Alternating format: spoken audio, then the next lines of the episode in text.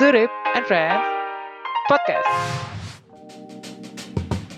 Balik lagi di Surip and Friends Podcast. Kali ini kalau Yun Seri itu masuk North Korea gara-gara kecelakaan, nah teman gue ini dia sengaja cuy datang ke North Korea. Gue nggak tahu ngapain dia tinggal di sana 2 tahun. Emita, halo Emita, apa kabar? Yuh, surip apa tadi? Surip and Friends. Lo temen Surip gue kan? Friends. Jadi gue aja Iya, iya. ngobrol. surip and Friends. Halo semuanya.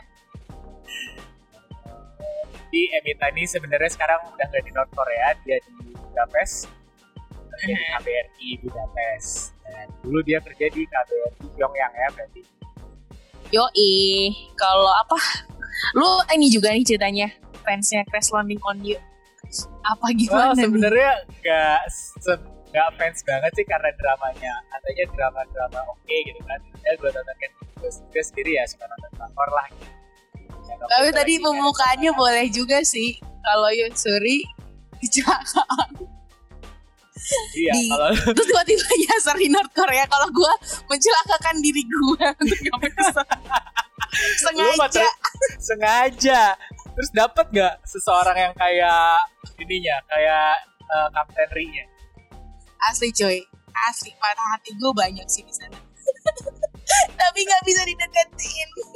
Ya, susah ya ada sama larangan di antara kita.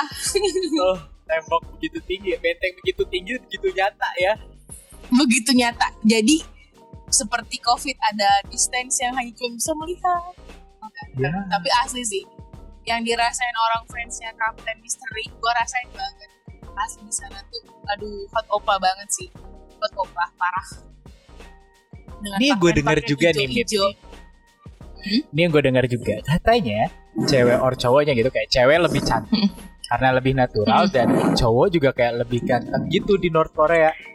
Di instead of Seoul gitu instead of Iya, uh, tapi South kalau Korea. kita Bener ngomong ngomong kayak gini ke fans Korea K-pop, lu ditabokin sih. ini kan gue dengar ya maksudnya waktu gue ke Korea dulu ke South Korea Iya. bukan North Korea gue ikut Mm-mm. terus kayak si pemandunya sendiri bilang gitu orang Korea ini nah tapi orang North Korea tuh katanya cantik-cantik dan lebih natural gitu katanya ya, gue setuju banget. Ini kita ada salah satu peribahasa yang pasti kalau ini orang Korea yang denger so-so bisa bahasa Korea gue. Ada yang namanya Nam Nam Pukyo. Itu kayak satu istilah yang terkenal banget di antara Korea Selatan dan Korea Utara. Belaga serius dikit ya, nggak apa-apa. woi santai Iya, jadi nam nam Pukyo itu sebenarnya kan artinya namja, namja, namja itu laki-laki. Pasti kalau yang K-pop lovers tahu namja itu laki. Hmm. Yoja, yoja itu wanita. Jadi Pukyo itu kayak satu satu istilah slang atau bahasa zaman dulu mereka itu kayak ya nam nam kalau mau nyari laki-laki ke Korea Utara, kalau mau nyari ke wanita-wanita itu ke Korea Selatan. Kayak gitu ini gue denger waktu itu dari anak mahasiswa salah satu di North Korea karena gue bilang kok eh, laki-laki di si laki-laki laki-laki di sini sama di selatan beda banget ya gitu. sebenarnya kalau bagi Korea Utara itu malah eh, memang mainly mainly Korea Utara tapi secara fisik muka itu bagus selatan kalau untuk cowok Nah, kalau untuk cewek itu utara. Gitu. Jadi ada dua pembagian. Dua pembagian memang kalau mau nyari laki-laki, carinya secara fisik muka ya. Lu nyarinya ke selatan dan lebih tinggi. Kalau mau nyari cewek ya lo harus ke utara karena memang oh my god, gue nggak percaya kalau gue ke selatan sama ke utara. Maksudnya kalau gue liat TV-TV gitu ya. Utara sama selatan, utara tuh gila cantiknya tuh cantik cantik cantik. Kayak Bang desa banget bisa- gitu ya iya cantik banget. Kadang gue mikir, ih ini eh, operasi plastik gak ya? Terus kata temen-temen gue, operasi plastik dari mana? Tapi emang cantik cantik. Gue nggak pernah nemuin gak cantik karena mereka tuh mukanya lebih lebih tuh gimana ya? Lebih kecil, lebih tirus. Terus ada yang mancung gitu-gitu.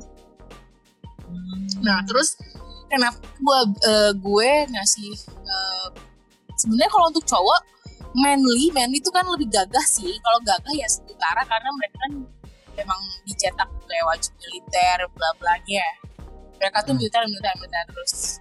Tapi kalau secara muka kayak kotak gitu kalau cowoknya sana tuh. Jadi menurut gue gue kurang menarik kalau buat gue ya. Kayak kotak dan pendek pendek Oh, nih masalahnya pendek. lebih pendek Relatif lebih pendek ya. banget. nah sedangkan kalau ke selatan eh, tinggi gitu tinggi tinggi cowoknya gue lo bisa lihat nah jadi eh, kit- eh, karena gue itulah karena gue suka jadi gue cari baca-baca cerita-cerita gitu nah lo bisa lihat Kim Il Sung ya presiden pertama korup itu ternyata dia itu berasal dari selatan itu kalau lo baca Oh. sejarahnya ini lo bisa kalian buktiin baca. Dia itu berasal dari selatan. Kalau nggak salah yang pantai-pantai yang terkenal itu di mana sih? Yang di selatan tuh? Jeju, pantai yang Ju- Jeju ya? Jeju ya?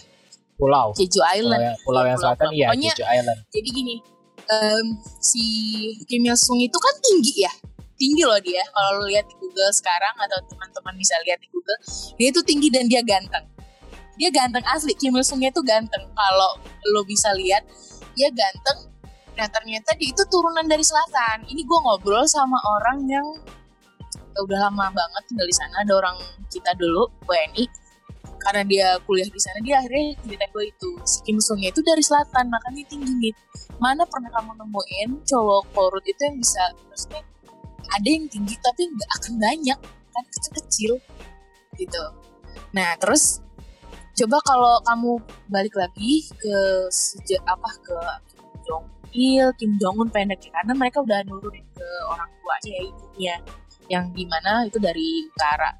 Nah terus gue bandingin lagi nih kan eh, presiden eh, Moon Jae-in yang sekarang yang punya Korsel. Itu yang saat ini mimpin. Itu dia turunan asli korut. Jadi Moon ya. Iya, jadi Menjain itu eh, dia itu dari dulunya itu dia sebenarnya di wilayah utara, gedenya di sana, gedenya di situ terus pisah kan zaman perang.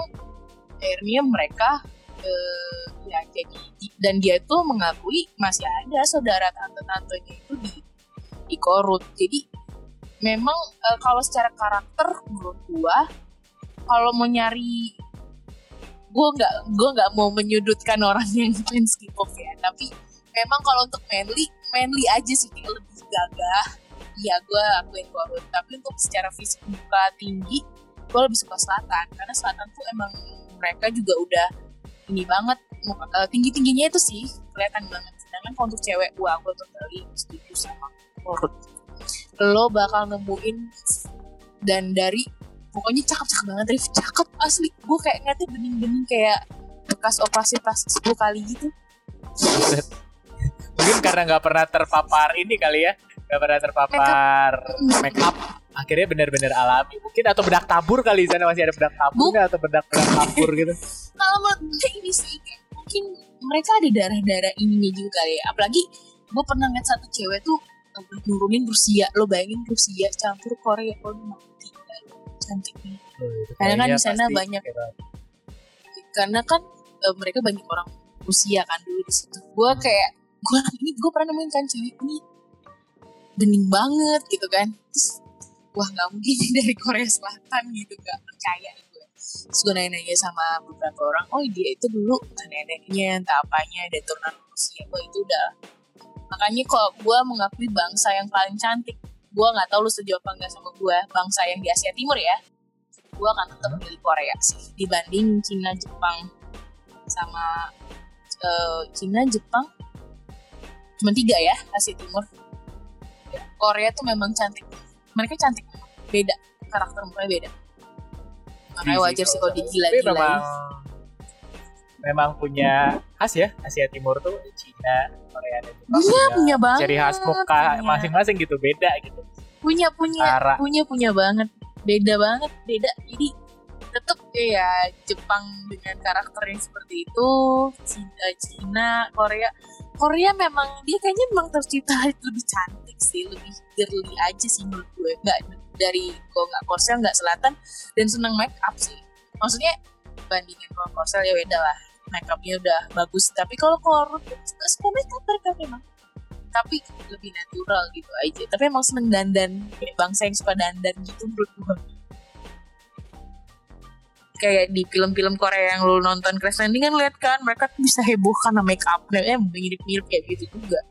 Itu juga heboh aja sih yang ceweknya yang dari North Korea siapa sih? Lupa. Oh eh, tapi itu bener loh. Bener loh Rif jadi gue tuh pas nonton Crash Landing OG tapi gue gak ngikutin sampai habis.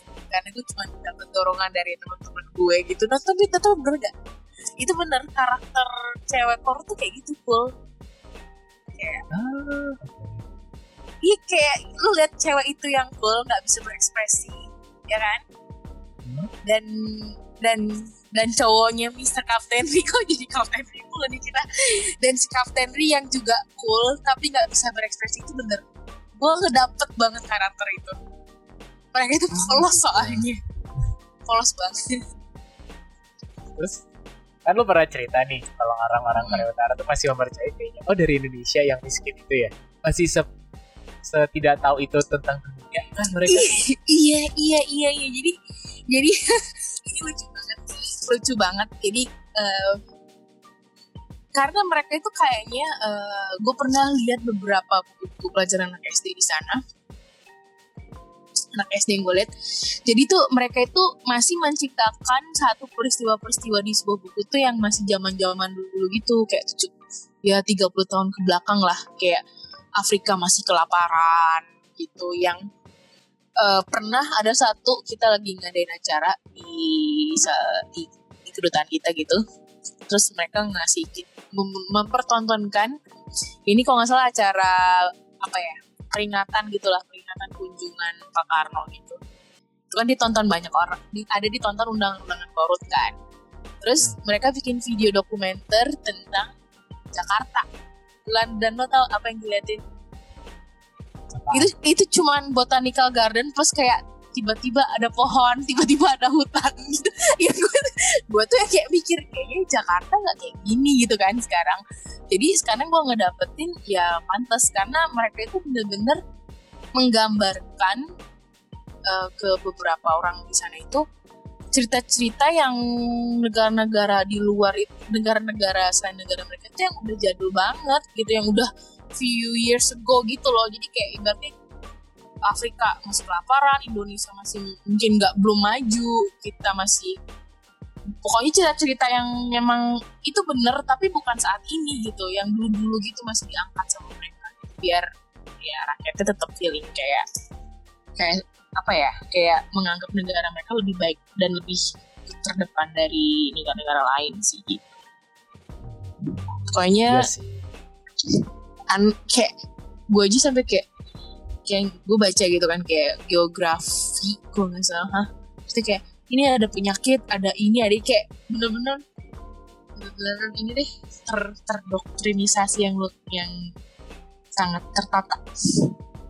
Terus di sana nggak pernah ada riot gitu? Kayak demo demo atau apa? Kan kalau misalnya kita eh, lihat nggak ya. bisa lah. Yang kayaknya kan kayak nggak ada gitu. Kalau lo lahir di Pyongyang dan lo gede di Pyongyang kayak how lucky you are gitu loh. Kalau yang di desa kan dia susah untuk di Pyongyang harus ada izin. Kalau yang Iya, di. Video juga gitu kan. Ada paspor iya iya pokoknya pokoknya yang Crash Landing on You udah berasa tur ke Korut kan jadinya. Gratis lewat TV jadi nggak ada sih. Sejauh ini gue nggak pernah nemuin ada orang yang demo-demo sepanjang sepanjang apa tuh namanya sepanjang jalan atau apa dan nggak mungkin ada. Menurut gue. Karena ya mereka ini kayak kadang jadi pertanyaan besar juga sih buat kita real mereka atau gue juga memikirkan hal yang sama mereka ini takut apa emang mereka gak bisa berbuat apa-apa karena ada tekanan gue juga nggak tahu. Atau sebenarnya itu udah mereka nganggep kayak udah nyaman lah dengan kayak gini. Tapi nggak pernah ada nggak pernah gue lihat ada orang demo sih dan nggak mungkin ada juga menurut gue karena kan mereka nggak ya itulah yang lagi dikejar sama beberapa negara termasuk UN kan untuk menegakkan HAM gitu loh di sana itu sebenarnya tujuan Oh. utama tujuan utama kenapa UN terus beberapa negara kayak ada kedutaan Prancis, kedutaan Jerman, kedutaan Swedia, eh Swedia ya, Sweden tuh Swedia kan? Iya. Swedia di sana itu karena mereka bukan untuk menjalin ekonomi atau gimana, tapi ada hal-hal yang memang harus di apa ya dipelajarin terus jadi jadi pengamat di sana gitu biar I don't know maybe one day it could be changed. We never know. But yeah, itu yang diharapkan sih. Um, gue pribadi kalau nanya pendapat gue gue juga pengen banget sih di sana itu ada ada hal-hal yang berubah untuk hak asasi manusia. Karena ya gitu kayak se di film Kapten lo beruntung ya lo bisa dapet kehidupan yang lebih baik. Lo nggak beruntung ya lo stay di situ aja. Stay di situ aja itu beneran Rif.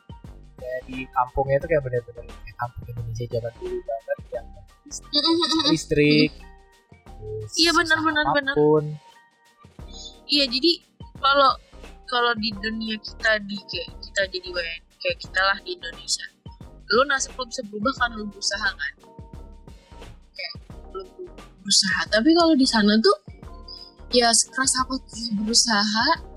Kalau lo nya bukan dari keluarga partai atau lo nya bukan dari orang-orang yang dulunya emang punya turunan yang emang misal misalkan lo emang tinggal di Pyongyang ya lo nggak akan ya lo di situ aja gitu. Ya ini banget beda banget. Jadi makanya orang misalnya tuh mati-matian pengen jadi orang pinter tuh wajar menurutku. Karena kalau lo nggak pinter dan lo nggak punya uang ya lo nggak lo nggak punya karir di sana. Lo nggak punya karir sih. Karir sih ditentuin negara ya. Tapi maksud gue lo nggak bisa merubah nasib kalau lo nggak bisa berjuang di antara kedua. Tapi kalau lo walaupun lo bodoh keluarga lo emang orang keluarga yang punya penting you are lucky. You can get yeah. anything especially if you're from Pyongyang. Speaking about karir nih ya, kayak karirnya emang di sana cuma boleh kayak PNS gitu doang, atau bisa ada kayak perusahaan lain atau apa gitu? Iya, pada dasarnya nih ya, feminis sosial komunis murni, nggak ada yang nggak punya negara. Lo tuh punya negara kan? Pribadi lo aja punya negara kalau sosial komunis. Jadi kalau gue gue mempelajari sana, yang beda itu cuma gini doang Rif. Lu kerja di pemerintahan apa bukan? Tapi gue gak nemuin tuh PNS atau bukan. Lu cuma satu lu kerja di pemerintahan secara pemerintahan utuh kayak eh, DP, kayak misalkan kementerian ya. Itu kan emang pemerintahan murni. Atau lu emang kerja di luar pemerintah gitu doang tapi bukan perusahaan. Luar pemerintah tuh apa? Kayak dagang biasa ya, gitu atau ya, apa? kayak dagang punya restoran lo jadi pelayan lo kerja di pemerintahan lo kerja di pabrik lo dokter itu kan bukan kerja di pemerintahan yang pemerintah ngurusin negara kan? Ah, tapi ya, semuanya itu PNS bukan maksudnya bukan PNS ya juga ya pegawai pegawai negara gitu lo karena kan semuanya dibaginya digaji digaji dari pemerintah. Even lo cuman kerja di pelayan tuh tadi pemerintah. Kayak waiters gitu dari pemerintah kan bukan karena keuntungan dari restoran. Dan restoran di sana itu bukan oh lo ada duitnya oh gue bikin kopi kafe. Cek kafe kafe kopi. Ya nggak bisa di sana tuh. Ya semua itu ya pemerintah yang bikin. Jadi kayak misalkan uh, hmm, tanah punya pemerintah gedung ini punya pemerintah. Jadi nggak ada yang namanya kepemilikan pribadi. Karena ya everything is belong to the country. Itu aja lah dasar prinsip komunis kan. Jadi kayak ya. misalkan lo mau apa itu mau jadi supir supir bus supir apa apa semuanya ya lo dibagi pemerintah. Tapi mungkin golongannya aja nanti gaji berapa. Tapi lo pasti dapat hal yang sama sama yang orang kerja di pemerintahan. Even kayak level dirjen sekjen atau apa. Itu dapat tetap dapat jatah beras satu karung tetap jatah berjatah minyak ikan daging sama gitu Oh, jadi memang di jat makanan itu ada jatahnya ya dari pemerintah. Yo, eh tiap bulan coy. Oh, Jadi gue lucu banget ini satu hal, ada satu hal yang menarik banget ya. Gue nggak tahu ya di perasaan di Mondio itu ada apa Kayaknya ada ya edisi yang dia pada bawa makanan ya sih? Gue lupa. Kalau di Crescent on You tuh ada enggak sih dia kalau saya ingat aku ada kayak tukang sayur gitulah. Dia bawa makanan Jadi, gitu tapi ya kita harus beli. Iya emang ada. Kayak gitu juga ada. Tapi di ini unik banget. Ini unik banget. Uh, apa sih namanya? Jadi tuh gue dulu tuh baru datang ke sana sempat bingung kan. Setiap akhir bulan tanggal 30 itu gue bingung kenapa jalanan tuh banyak yang bawa minyak nih minyak yang 2 literan gitu loh 2 liter gitu kan.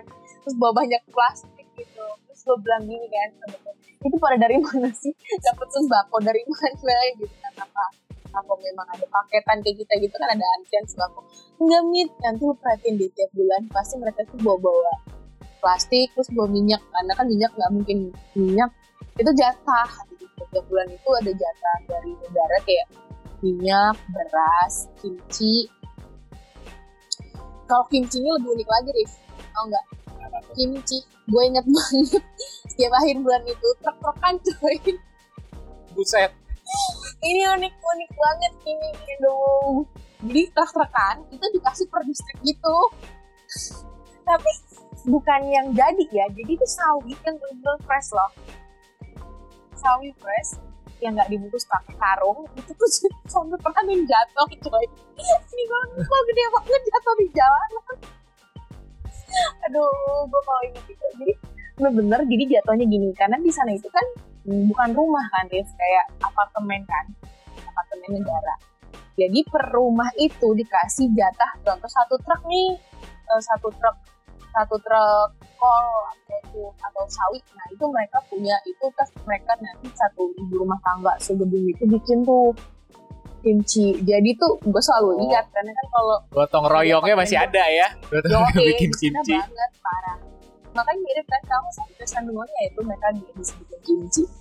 Jadi Oh iya ada ada. udah di Hmm, jadi lucu banget ya sih dulu tuh gue inget banget pas udah, udah ada akhir bulan truk banyak kan isinya tuh sawi semua isinya tuh bener-bener sawi ya satu truk satu truk yang penuh banget.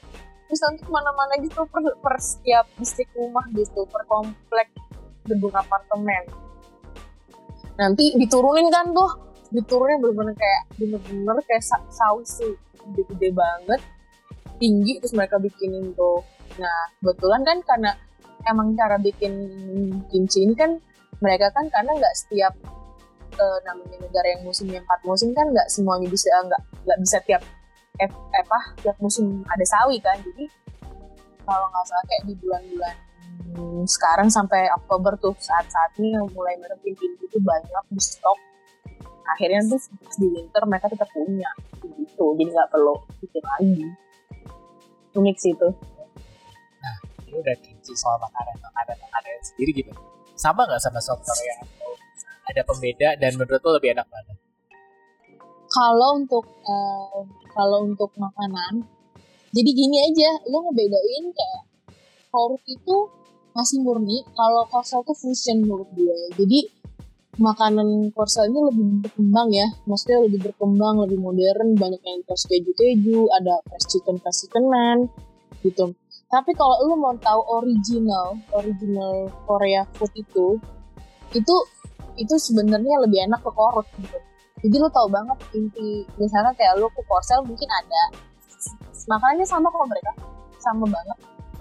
Tapi untuk yang merasakan tes aslinya itu ya sama aja lu mending ke negara yang kayak ke wilayah yang masih kayak lu pengen contohnya gini deh kayak lu pengen makan batagor lu kalau datang ke Medan gak mungkin nasinya enakan. Karena yang pasti batagor Hmm. dari Bandung gitu. Sama nih di di Korsel ini makanan enak kan? Tapi ketika gue nyobain beberapa makanan korsel gue nggak belum pernah ke korsel sih tapi gue udah menyentuh perbatasan doang. Jadi kalau di korut itu dia tuh lebih original aja gitu karena mereka belum tahu sentuhan-sentuhan yang di fusion fusionin gitu loh. Kayak kayak lo misalnya pengen eh, apa namanya apa sih kayak makanan-makanan korsel kan eh, nih contohnya gini deh. Mie dingin. Mie dingin itu orang kosa aja ngakuin kalau makan mie dingin itu pasti Korea Utara. Gitu. karena itu enak banget. Untuk kimchi aja kimchi aja itu ada bedanya. Kimchi itu enakan Korea Utara. Gue udah udah beberapa kali makan di restoran yang di Jakarta. Mereka juga kayak wah kalau korut. Karena kayak originalnya aja sih. Lebih strong lebih Korea banget gitu rasanya kayak Korea banget sih gitu loh. Gue nemuin sih gitu enak kok. Dua-duanya su gue suka makan Korea. Tapi lebih tesnya lebih kuat aja gitu. karena belum original gitu. Kayak masakan yang masih desa gitu. Kayak sup-supnya semuanya. Mantep. Terus kalau lu kan karena di KBRI ya, lu stok kayak Hmm. gitu juga belanjanya dari dalam Koreanya sendiri atau keluar harus ke Cina? Kan kayak lu pernah bilang kalau mau belanja ke Cina tuh lu harus buka perbatasan. Gimana sih itu? jadi hmm, jadi kayak kalau untuk nih ini ada gue agak-agak agak ini ini menarik banget tapi ini beneran gitu deh gue tuh jarang ya nge-share share tentang Korea Utara karena emang belum ada waktu juga untuk di-share ke siapa pun kemarin gue di wawancara temen gue pun gue cuma ditain apa intinya nah ini lo kayaknya lebih detail nih gue ngasih tau banyak banget.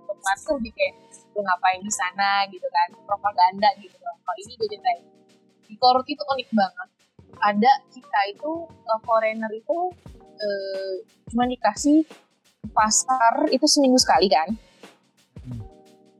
Nah lucunya lagi uh, kalau ke pasarnya ini uh, cara dagang mereka itu gak kayak gak kayak kita di pasarnya pasar yang kita kan satu orang satu ya kayak jual jual kelapa jual apa gitu. Jadi kalau di di di pasar ini itu barang dari pemerintah kan.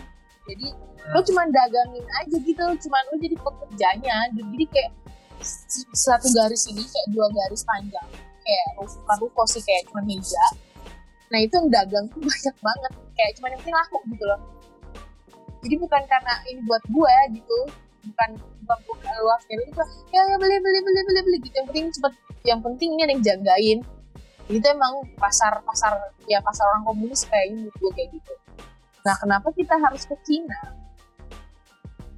Karena kan nggak semua barang itu ada di sana ya karena kan ya negara negara negara negara komunis itu kayak apa ya menurut gue negara yang memang masih harus banget unik aja sih menurut gue kayak kita mau nyari barang-barang yang lebih detail kayak misalkan cat cat cat cat apa sih? Cat cat rumah nyari baterai nyari baterai ini loh baterai baterai lampu. Terus nyari daging daging daging eh, daging daging daging sejenis daging fresh itu susah gitu. Dan karena susahnya itu jadi beberapa kedutaan lebih milih eh, kita eh, jalan ke border ada nama kotanya itu namanya Dandong. Itu kalau dari Korut itu 4 jam dari Pyongyang. Karena jalannya jelek banget jelek itu mirip kayak di tes London itu bener. Gue jamin itu jadi masih tanah-tanah gitu. Ya nggak semuanya sih. Tapi ada beberapa yang masih jelek banget kayak jadi tuh lu mau nyampe ke perbatasan buat belanja itu 4 jam. Mungkin kalau udah jalannya bagus 2 jam kali ya nah di sana itu kita nggak stok tiap bulan sekali dari kayak buku kertas. Karena masih limit kan di korup jadinya lebih baik lo nyari di Cina bisa lebih lebih banyak. Hampir semua kedutaan orang-orang pasti belanjanya di perbatasannya itu di Andaman lah. Murah juga ya kalau di Cina mungkin. iya murah terus banyak macamnya terus dagingnya fresh karena gue gak pernah beli sih daging fresh di Korea. Gue gak mau bilang mereka gak makan daging adalah daging. Mereka emang kan uh, pemakan daging babi juga kan kayak kors kayak korsel. Gitu tapi gue nggak nggak pernah nemuin juga daging daging fresh kayak ayam uh, apa namanya sapi apalagi susah banget. Tapi mereka seneng makan dagingnya sih. Kalau nggak babi ya kambing mereka juga banyak sih tapi kambing kambing kambing yang kurus-kurus gitu itu bukan gimana ya gue bilang gitu Kambing Mereka ini baik badot lah ya. iya Sering gitu kan. tapi kalau mau nyari barang-barang yang lebih spesifik wah lo nggak akan nemuin sih kalau di Pyongyang tuh kayak ya udahlah mendingan lo jadi kita tuh tiap tiga bulan sekali ya nyatet aja apa yang kita butuhin pasti kita langsung ke Cina kayak spare part spare part mobil spare part Nah, apa pun. Terus begitu balik masuk itu pasti diperiksain kan? Ada yang nggak boleh masuk iya. Sama sekali atau boleh aja kalau karena kedutaan. enggak iya itu enaknya makanya eh, dulu itu kalau di sana itu kalau misalkan lo mau ke Cina lo mendingan pakai mobil CD gitu aja sih biar nggak dicek dalamnya. Gitu. Kalau Oh. pakai mobil biasa itu dicek gue pernah naik kereta kan. Gue tuh dicek banget semuanya. Lu semuanya harus keluarin. Even buku lo hp lo. Gue gak ngerti sih mereka ngerti apa enggak ya. Tapi, Tapi lo boleh naik kereta gitu di sana. Bisa, bisa. bisa. Kira Selama- juga. enggak enggak. Enggak enggak. Karena kan lu kan pada dasarnya lo bukan ke suatu daerahnya mereka kan. Lo ke suatu daerah mereka nggak boleh. Kayak oh gue mau kayak misalnya kita nih sekarang di Bilang eh gue mau ke mis apa mis call ya tempat lo tuh. Kalau gue mau ke Seget. Ya nggak apa-apa kan sama sama apa pemerintah di Budapest lu mau ke sana nggak usah nggak usah kasih surat. Sedangkan kalau di Korut itu selama lo memang pergi memang mau ke Cina ya lo kan gak akan pergi juga ke daerah-daerah mereka. Di sana nggak boleh ke daerah-daerah gitu Rip cuman Pyongyang doang gue gue ini jadi kalau misalkan em, kedutaan ataupun personal lo ke suatu daerah lo bikin surat dulu. Misalkan bikin surat ke Kemlu Kemlu mereka tuh ngurusin itu. Eh, kita kirimin surat habis itu lo diikutin sama salah satu orang orang korut. Misalnya itu jatuhlah kayak interpreter interpreter ibaratnya setiap kedutaan itu punya orang yang kerja sama kita. Anggap menurut gue sih anggap aja kayak mata-mata kali ya dibuat tapi memang ada satu orang yang memang kita anggap kayak penterjemah gitu kan atau orang yang akan memfasilitasi kita dalam kalau kita butuh informasi apa pun dari pasar belanja barang toko apa pun pasti dia tahu semua lah tuh Oh, oke. Dan, Dan nanti mereka speak apa? Eh, English atau bahasa Inggris Inggris bahasa. bisa Kira Inggris, ada Inggris. ada orang Korea Utara yang bisa bahasa Indonesia? Ada banyak ada beberapa banyak kok. Banyak. tapi karena mereka ada satu dulu di universitas di sana tuh ada belajar bahasa Indonesia. Ada lima Hmm. orangan. Gue pernah kan nemu mahasiswa yang belajar bahasa Indonesia. Mereka ini sebenarnya pinter loh. Pinternya tuh menurut gue kayak sama lah namanya kita. Kalau lu bisa bahasa pasti kan eh, lu bakal jadi bisa kerja di Kemlu gitu kan. Di sana juga mirip kayak gitu jadi beberapa jadi beberapa ada yang pernah kerja di kita bisa bahasa Indonesia kayak penterjemah gitu. Makanya ada beberapa kedutaan lain yang punya interpreter. Ada yang bisa bahasa lokalnya mereka gitu kayak bahasa Polis, bahasa Jerman gitu. Nah kebetulan pas gue lagi zaman di sana sih dia nggak bisa bahasa Indonesia tapi bahasa Inggris.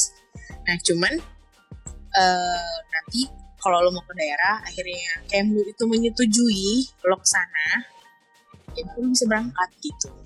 Dan dengan orang ini nggak bisa lo nyelonong nyelonong aja bawa mobil tiba-tiba lo udah di mana gitu. Aku bete Kalau- ah gitu kan. Walaupun CD juga ya. iya nggak bisa. Nggak bisa walaupun CD walaupun walaupun lo eh, anaknya siapa gitu kalau di sana tuh nggak bisa karena emang harus ada izin jangan kan orang luar ya kita aja orang sana aja yang orang lokal nggak bisa ke Pyongyang dan nggak bisa juga ada orang Pyongyang tiba-tiba ke daerahnya nggak bisa sembarangan harus ada surat semua luar biasa nggak sih Parah sih. Ya, ya. Gokil, gokil sih. Ya sebegitunya ya. Gokil kan Mungkin kalau misalnya orang desa sembarangan ke Korut, eh ke Korut, ke Pyongyang maksud gue, ya mungkin jadi merasa tidak adil ya betapa majunya dan betapa tertinggalnya dia Iya, kali makanya akhirnya bisa jadi bilang. ada riot kali ya di situ. Iya, makanya gue bilang gini kan, gue nggak peduli sistem mau siapa pun mereka di sana. Tapi menurut gue kesempatan itulah hak asasi itu harus lebih di apa namanya di kasihan aja coy kayak lu tuh bener-bener kalau lo dia orang kampung A ya udah lu stay forever in kampung A nggak bisa lu tiba-tiba ke Pyongyang jadi jadi pernah di sana itu malah Pyongyang itu jadi hadiah gitu jadi gue inget banget di sana itu ada namanya perlombaan nggak perlombaan sih eh siapa daerah yang paling menghasilkan padi terbanyak gitu loh luar biasa ya nah hadiah hadiahnya apa ke Pyongyang lu bayangin jalan-jalan, bisa update. kan. Jadi, eh nggak bisa Pyong- update Pyong- juga. Dari iya internet. Pyongyang Pyongyang itu dianggap kayak hal yang kayak lu nggak yang kalau lo ke gila ini tuh satu kesempatan yang emas. Lo bayangin dong. Gue sampai ah segitunya? Iya. Jadi kayak eh, misalnya kampung A ternyata menghasilkan eh kalau nggak padi pokoknya apa aja kan mereka berdikari kan namanya juga berdikari. Coy kalau komunis kalau bisa apa apa diproduksi sendiri daripada lu dari luar gitu kan nah jadi misalkan eh, yang kampung A ini menghasilkan padi lah atau apa terbaik terbagus terapalah ngerti. ter ter ter ter itu hadiahnya sertifikat misalkan diwakilin sama anggaplah entah bupati entah RT sama beberapa perwakilan petani gitu ya sama apa sih namanya yang ditempel-tempel di baju-baju jas itu Pin. Eh, ya kalau nggak pin apalah lencana-lencana gitu kan terus udah dapet yang jalan. Budapest itu sumpah itu speechless. Gue sampai segitu senengnya cuy mereka. Kalau ke ke, ke, ke Budapest sih? Ke Pyongyang kayak kayak tour gitu loh. Mereka kayak tour city tour melihat perkembangan ibu kotanya. Bayangin, kayak inget zaman zaman film kita dulu gak sih? Kalau ada orang tua yang ke ibu kota kan seneng banget ya. Kayak wah gitu gak sih? Misalnya Ah gitu. Itu agak menggokil banget sih ya berarti Korea Utara sampai segitunya gitu.